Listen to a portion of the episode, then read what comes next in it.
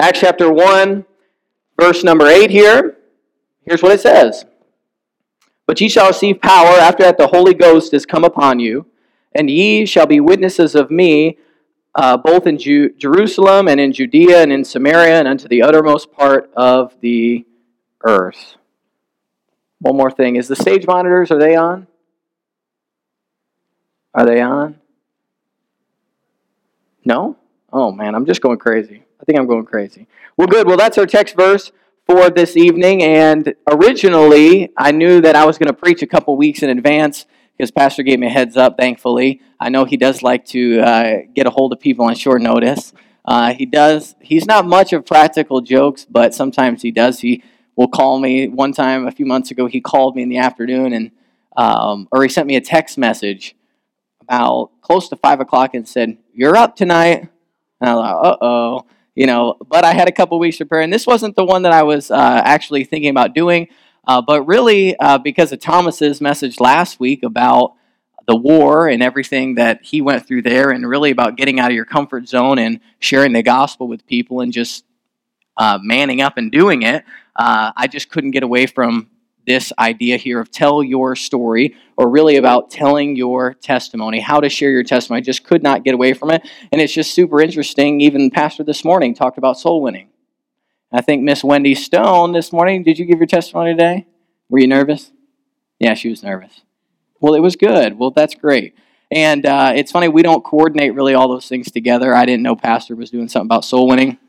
And uh, of course, uh, God's in it. And so, Uh, Acts one, verse number eight here, uh, what we find is really right before the ascension of Jesus, he gives his followers uh, this instruction to carry the gospel to the entire world at that time. Now in Matthew, Mark, Luke, and John, of course, we see the life and the ministry of Jesus. We see his miracles, everything that he did. But then uh, we see his sacrifice for us. We see him in Gethsemane. We see him Uh, and uh, endure a lot of pain, a lot of affliction, um, and go to the cross and suffer and die for us, and of course be resurrected. And that's really where ultimately the Gospels kind of end. And we have a knowledge in our heads, and we can say, yes, I understand what that means for us. It was something that had been prophesied about thousands of years before, and we can say, okay, we know what that means. But then we get to the book of Acts right here. And when we get into the book of Acts, we actually see people's lives start really changing because of the gospel and what it does. I love the book of Acts because it takes what happens in Matthew, Mark, Luke, and John, and it shows it put into action. There's twelve main conversions that happen in uh, the book of Acts. Uh, we know about the three thousand souls uh, that were saved at Pentecost. And, of course, we know uh, Philippian jailer. We know about Paul the apostle. We know about Lydia um, and her household. And uh, the Samaritans, many more. There's twelve main uh, conversions that we can look at and see how the gospel worked in their lives. But Jesus gave them this responsibility. This one verse right here in the book of Acts really describes what happened throughout the entire book. They were taking the gospel to their city, to their country, to the surrounding nations, and to the uttermost parts of the world, really all the known world at that time. And for the most part, they accomplished that. And we see here that they were to be witnesses. He says, and ye shall be witnesses of me. They were taking what they had seen about Jesus and really their testimony of what Jesus had done in their lives, and they were taking it to the entire world at that time. And you know what? That's still for us today. This verse right here is still for us today. That's why we support missions all around the world. But you know what? We shouldn't just give to missions and not do anything on our end. We should go out and be sharing our testimony and being witnesses of what Jesus has done and what he has done in our lives, because it's important. It's number one, it's what Jesus has told us to do. So why is a personal testimony, that's what we're getting down to tonight, why is uh, a personal testimony a great way to witness? Pastor Marty Moon, I'd go door to door with him occasionally, and he was great at giving his testimony. He was phenomenal. He would do the survey, but somehow he always worked his testimony into the survey uh, when he got done. And he was great at doing it. And you could see by the expression on people's faces that they responded very well to his testimony. It was powerful. That's why a personal testimony is is a it's a it's a great way to share the gospel and to witness, is because it's powerful, because it's a personal experience. Um, I think all of you probably know I drive a Jeep. I drive a Jeep Wrangler, to be specific. And uh, there's a product I came a- across many years ago, and it is phenomenal. If you have a Jeep Wrangler, they're notorious on their fender flares over the wheels and on their bumpers, on the front and back bumper. They're notorious for fading very badly. And when I first got my Jeep, about they looked really good for about the first year. And then the sun uh, beat down on them, faded them all out. And I tried a lot of different things. I tried Meguiar's, like Armor All type of stuff, Armor All. Um, tried that, put it on there, and I would do it. And it would last for about a week or so, and then in a real hard rain, it would all just wash off. It didn't like to stick to the plastic. So one day I said, you know what, I'm going to try something else. Went down to Walmart, found this product. It's called Wipe New. Has anybody ever heard of Wipe New? It's been on some, oh, Mister Jensen, he likes it. Fireman likes it. It's it's a great product. I, it comes in a little tiny bottle like this. It's really potent. You got to put on gloves. I think it comes with a little mask, and uh, you you put a little few drops on there, and this little tiny bottle will do my entire Jeep, which there's a whole lot of plastic on there. And so I started out. I didn't, uh, you know, I didn't really believe because of everything else I had tried, but I thought I'd give it a shot. I think it's like twelve dollars or thirteen dollars. And so I went and applied it to my Jeep. And it looked really great. It looked deep, black, looked wet. It was just great. And six months later, it still looked just as good. Now, if you look at my Jeep now, you won't believe I ever used it. But I do know it works really well. It works really, really, really, really good. And so anytime I see somebody who has a Jeep, and I don't know if you know, there's kind of like a little Jeep club. Anybody ever notice that? Sometimes they'll drive down the road and they'll just like wave at you. You know, if you got a Jeep and they got a Jeep Wrangler, they wave at you. Yeah, I don't know. So we got this camaraderie, kind of like the motorcycle people do when they like hold out their hands or something. But anytime I see somebody with a Jeep and they've got some faded fenders, I go up to them and I tell them, I got what you need. And I tell them the exact same story that I told you. I've tried everything. Nothing worked. But this one product that I have right here, you go down to Walmart, it's twelve dollars or thirteen dollars. You will not regret it. It will be perfect. And you know what? They're happy. They're receptive because they say, oh, you know what? If it worked for me, I mean, if it worked for you, it's going to work for me. And so they're very happy to receive it. It's very powerful. Recently, I had our youth staff, which is Nick and Nora Carvin, Troy and uh, Andrew Lytell, and Doug and Becky Smith. I had them all give their testimonies in our youth group on Wednesday night. Each week I had a different one do it. And it, Mister Nick, it was powerful. It was very powerful because you saw how the gospel actually changed somebody's life. And we saw it in all six of those people. Jeff Larson, I had him, he uh, was willing and volunteered to do chapel for us um, a few times. And he gave his testimony last month. And it was powerful to see how God worked in his life and got him to the place where he is at now. It's powerful. And the second thing, why use your personal testimony when you witness? It's easy. Why is it easy? We all like to talk about ourselves. We do.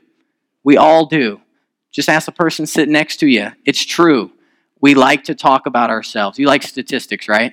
Here's some statistics. Did you know ninety-five percent of people like to talk about themselves? The other five percent are lying. Everybody does.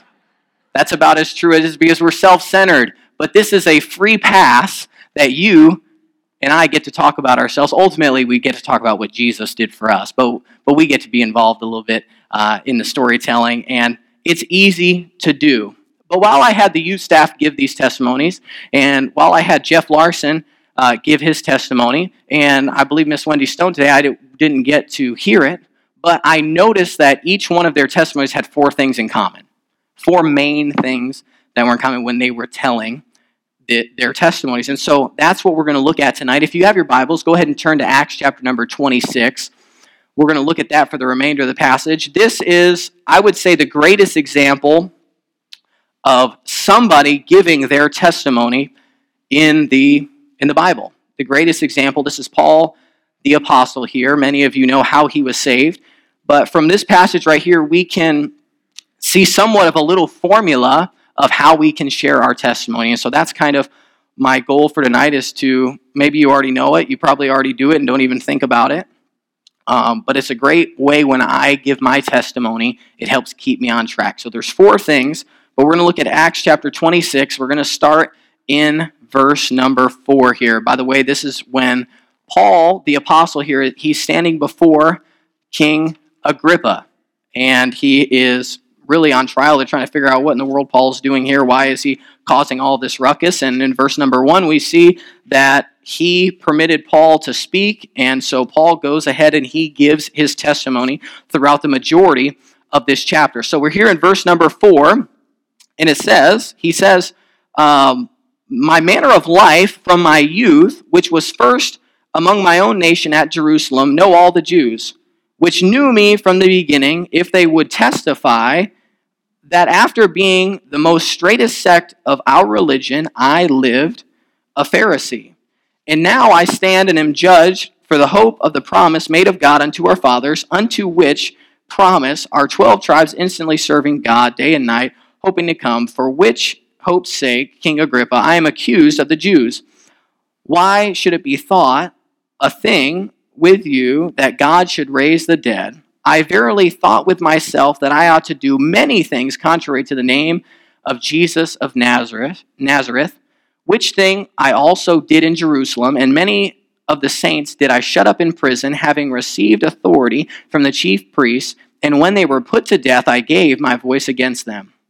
And I punished them oft in every synagogue and compelled them to blaspheme. And being exceedingly mad against them, I persecuted them even unto strange cities. So when Paul goes and he gives his testimony here, the first thing that he really describes is he talks about his life before he was saved. So if you're going to share your testimony, the first place you really want to start is before you were saved. Okay, I want you to remember that. Before you were saved is where you want to start. So we see here from Paul that he says that he was a very religious person. We know that Paul was a Pharisee. That was about the highest level of religion that you could possibly reach in that day and time. He was a Pharisee, very religious, um, did his best to uh, keep the law of Moses that was there. But what he's getting at here is that religion did not save him. Religion did not save him. Hey, and religion does not save you. Jesus saves you. I grew up in church, wasn't saved. I went to Awana, had all the verses memorized. Second Timothy two fifteen, study to show thyself to prove unto God, workman that needeth not to be ashamed, rightly dividing the word of truth. Okay, but you know what? I wasn't saved. Had a lot of verses that I memorized. I think I got the... memorized all my books. I got to go to some little special Awana camp when I was twelve years old because I did all my books, but I wasn't saved. My parents had me in church since I was a little kid. They had me in Christian school my entire life, Christian school and homeschool, but I tell you what, I wasn't saved. I didn't know God. I knew who he was, but I had no relationship with him whatsoever. And you know, I wouldn't be surprised if there's people who come sit at Gospel Baptist Church week after week after week and somehow think that that is going to gain them favor with God when they stand before him someday. But that's not the way that it works. You may be sitting here today and think that you're gaining favor with God, but let me just be frank with you. You're just as far from God as the drunk, the drug addict, uh, the prostitute, the adulterer that's down the road over here. You're just as lost, but you are close to the truth tonight. Hey, realize religion doesn't save you. Doing a whole lot of good things doesn't save you. Carrying a Bible, ooh, even a King James Bible, that doesn't save you. Jesus said in Matthew chapter seven, he says, you know what, many people are going to come to me in that day and they're going to say, Lord, Lord, hey, I did a lot of good things in your name. He said, they say, I cast out devils, I prophesied, I did many good works in your name. And what's Jesus going to say to them? He's just going to depart from me. He that work iniquity, I never knew you. Those are going to be some pretty hard words for some people who gave their entire life to religion, never accepting what Jesus had done for them. That's where Paul the Apostle was at. He was into doing a whole lot of good things, but he didn't have a relationship with Jesus.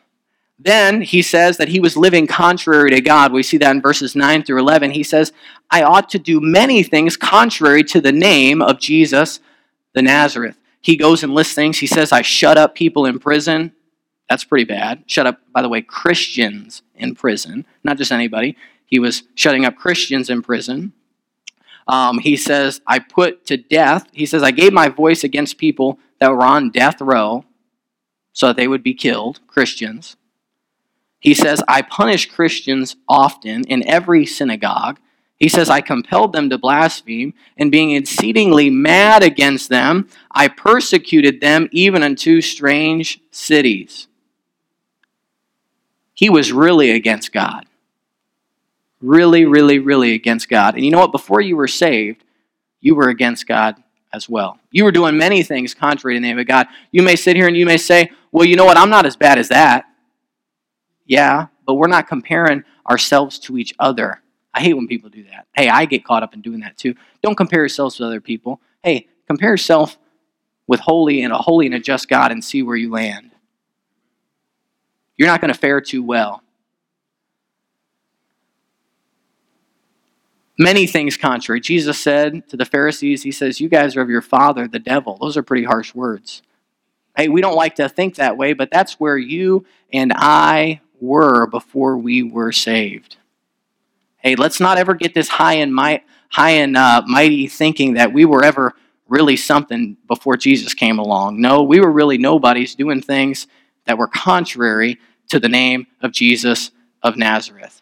And you know what? The other thing, when people give their testimony, some people, they say, you may be sitting here today like me, and you, you may say, well, I never really did anything that bad. People aren't going to really want to hear my testimony.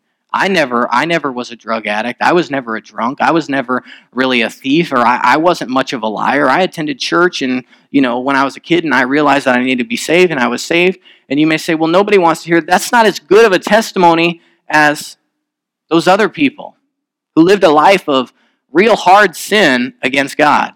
But you know what? There's a whole lot of people who need to hear that testimony, who are grown up in church, who have been a part of religion, that need to hear your testimony. Because it's something that they can relate to.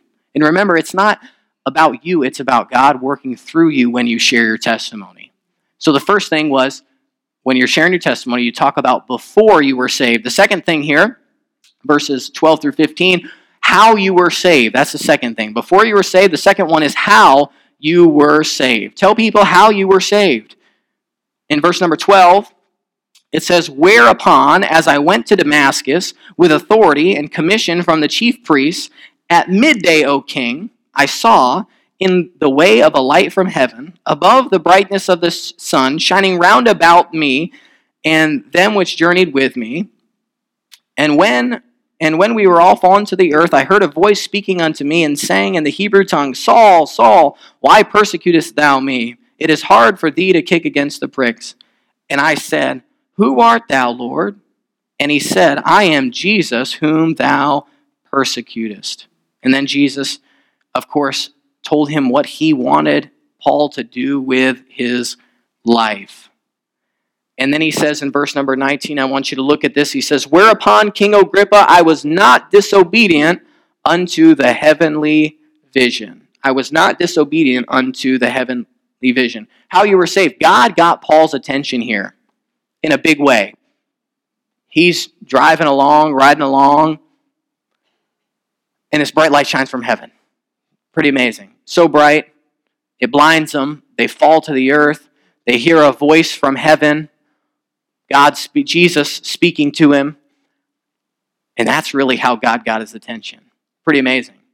Did God get your attention that way? Probably not. Probably not. But I will say, when God was speaking to me, it was just as powerful as that. It was just as powerful as that. The night I got saved, I knew that God was speaking to me in my heart, and there was no way that I counted it as anything else whatsoever. It was literally, it could have been just like this. He could have whacked me right upside the head, and it would have been, it wouldn't have been any clearer whatsoever. Now, how you were saved, some people... Some people, they get caught up thinking, well, you know, uh, uh, how were they saved? Well, we see here that he was obedient. It wasn't the, it wasn't Jesus shining a bright light from heaven that saved him. That wasn't what saved him. It was his response to what he knew about Jesus that saved him. It was his response. It wasn't Jesus calling him that saved him. It was his repentance and his change of life. So he says in verse number nineteen, whereupon King Agrippa, I was not disobedient unto this heavenly vision. I believe that that is where he was saved, when he realized who Jesus was. And he says, man, I'm wrong and God is right. In the book of Acts, we see repentance towards God and faith in our Lord Jesus Christ. That is what salvation is all about. But a lot of people, they doubt salvation because of their experience. And I really don't like using the word experience personally. I, there may not be anything wrong with it, but I don't like using the word experience because it has this idea that when we think of the word experience, that something magical must have happened, right? It had to be magical. It had to be like Paul the Apostle here.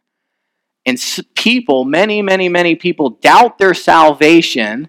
They doubt their salvation because of their experience. Have you ever met somebody like that? Maybe you, we got one. We got one person, maybe two over here. I guess that's it. I guess I'm the only one that's met people like that. That's okay. People who doubt their salvation because of the experience that they had. Uh, I have family members go back and forth constantly all the time because they, they say, I don't know if I'm saved. I don't know if I'm saved. I don't know if I'm saved. And they battle it. Why? Because their experience what isn't what they think it should be. They say, well, I didn't get a little tingly feeling. So maybe I maybe it wasn't real. I don't see anything about getting a tingly feeling in the Bible. It doesn't say that. They say, well, I, you know, you know, I've seen people cry when they get saved and they shed tears. I, I don't think I I don't think I cried. They say, well, what if I didn't really mean it? I mean, you know how the story goes. This is where it goes. It wasn't like a Disney movie.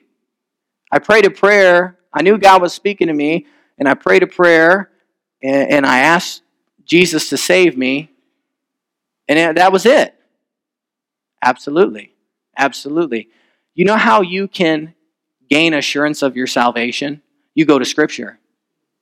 Go to Scripture. Whosoever shall call upon the name of the Lord shall be saved. That's pretty clear. How were you saved? I called upon the name of the Lord. Believe on the Lord Jesus Christ, and thou shalt be saved.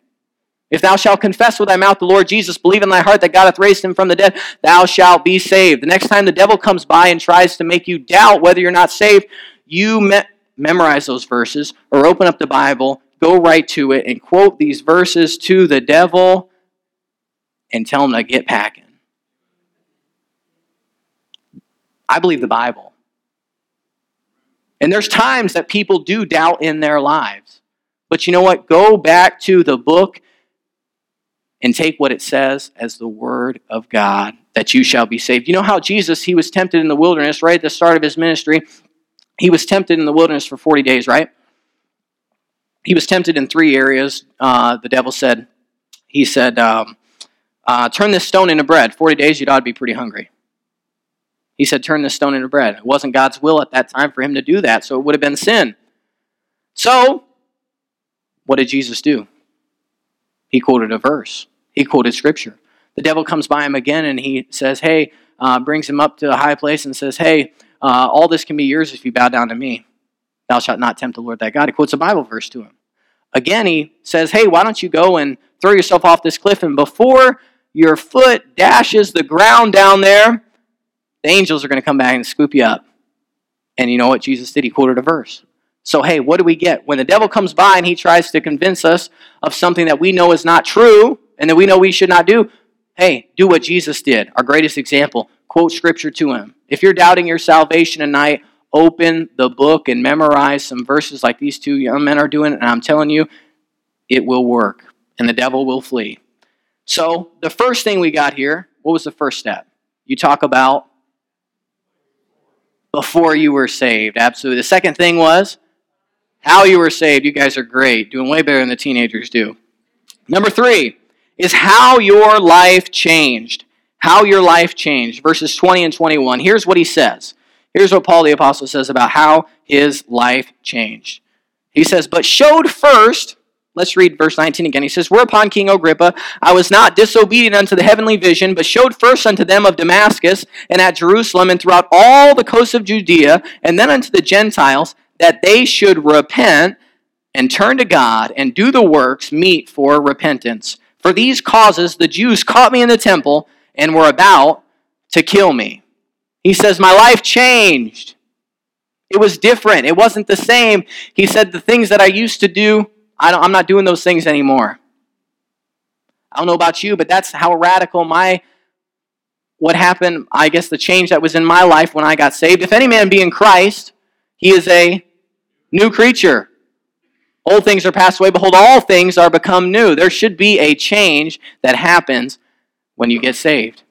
There should be a change that happens. We see here in Paul's life that it was a radical change, maybe the most radical that uh, of any testimony ever. He was actually went from persecuting Christians to now befriending Christians and helping their mission and helping their cause. Not only was he helping their cause, but he was out there spreading what he was persecuting people for. Pretty amazing.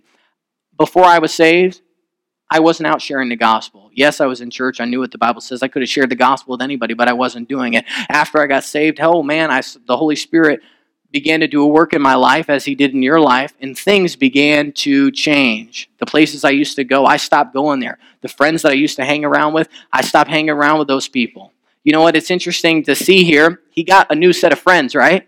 Paul the Apostle here. He got a new set of friends, right? He says, oh, man, and uh, and he went and showed first Damascus, Jerusalem, all the coast of Judea. Man, he went and got a new set of friends. But it's interesting, verse number twenty-one, he says, for these causes the Jews caught me in the temple and went about to kill me. Wasn't that the group that was out helping him earlier, helping him catch the Christians, those Jews? Yeah, absolutely right. So his friends that he had before he was saved ended up turning his back on him after his conversion. That's typical.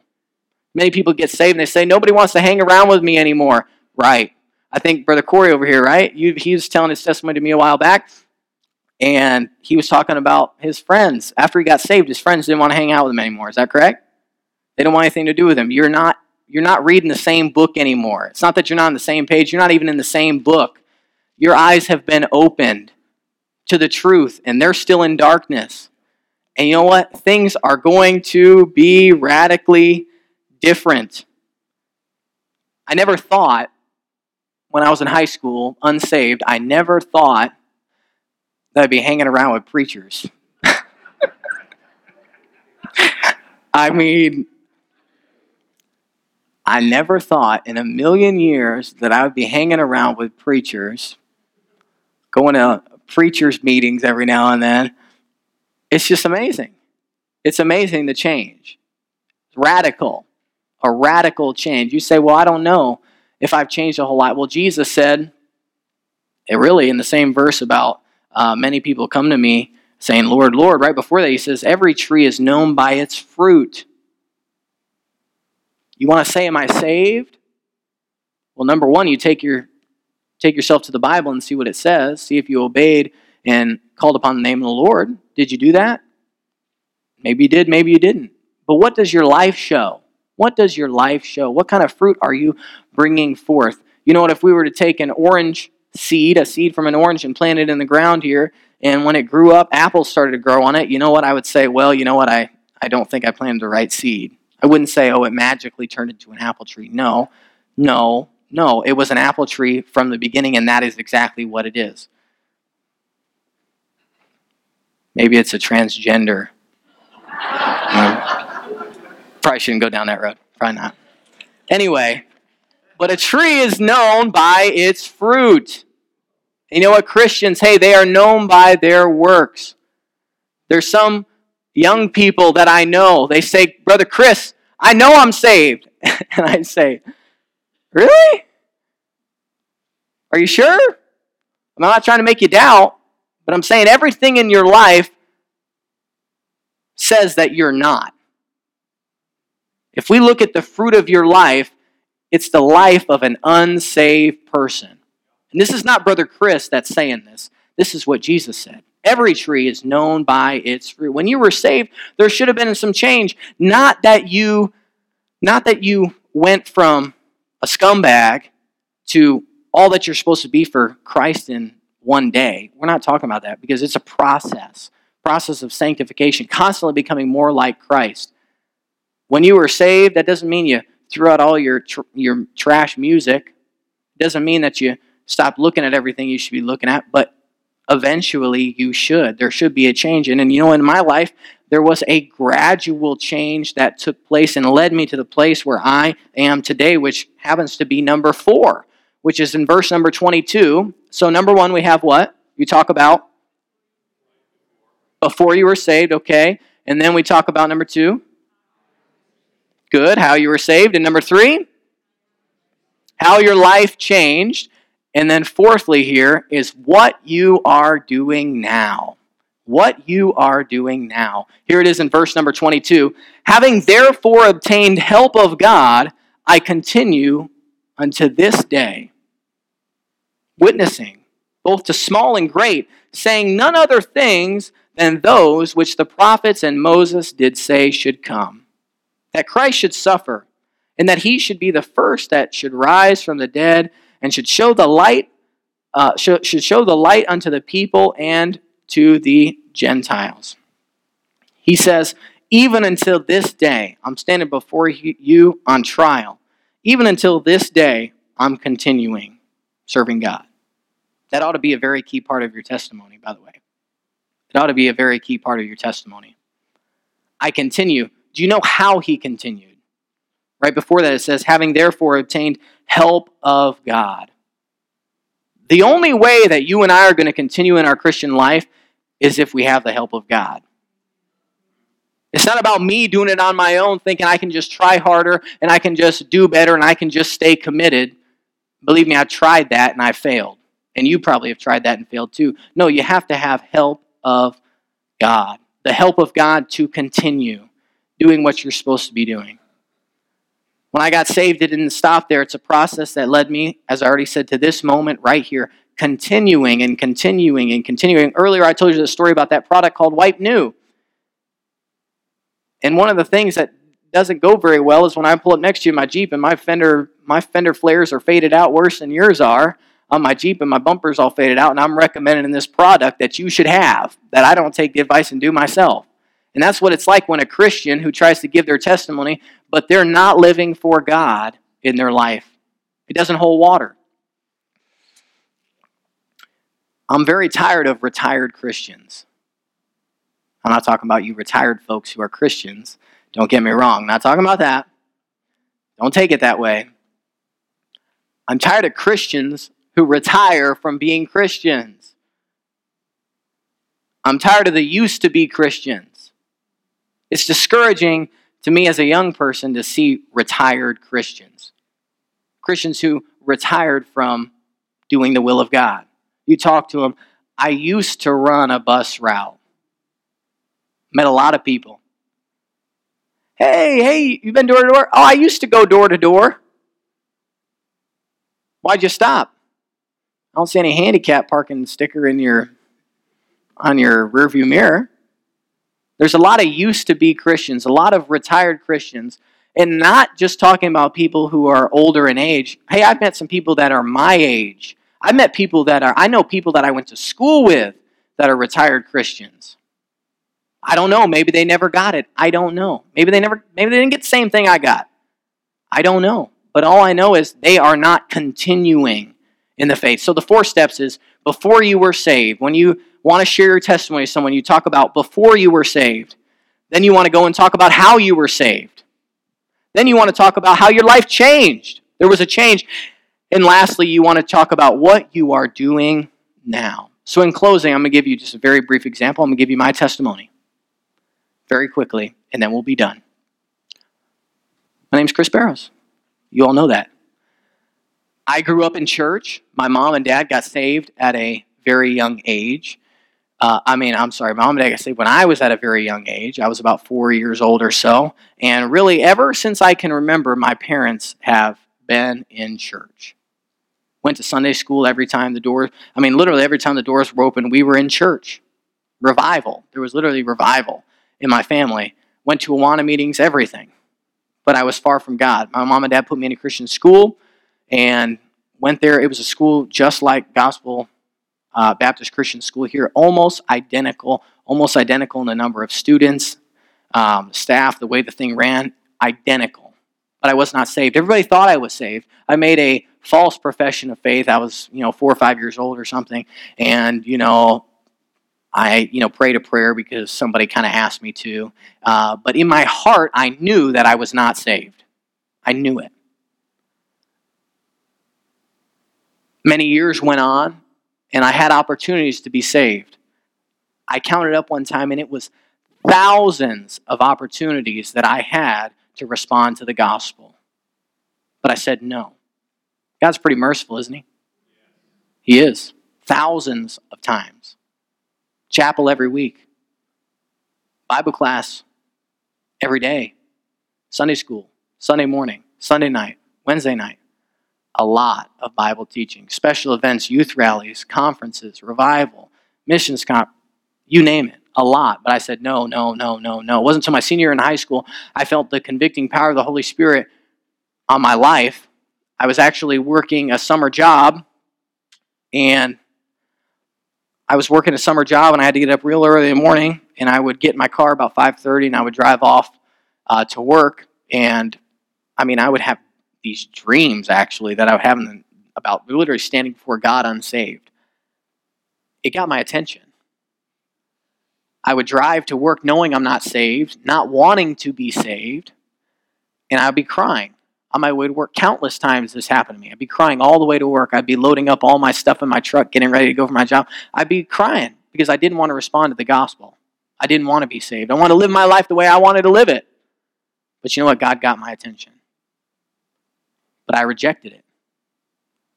Weeks would go by, and I said, this is great. I haven't heard from God in a while. That's a pretty scary place to be, though. He wasn't drawing me.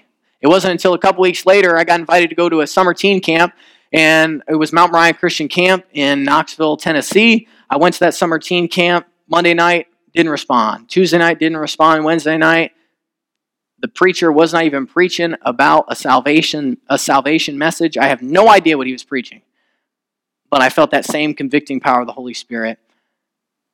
And it was as, as if the Holy Spirit was saying, this is your chance. This is your opportunity.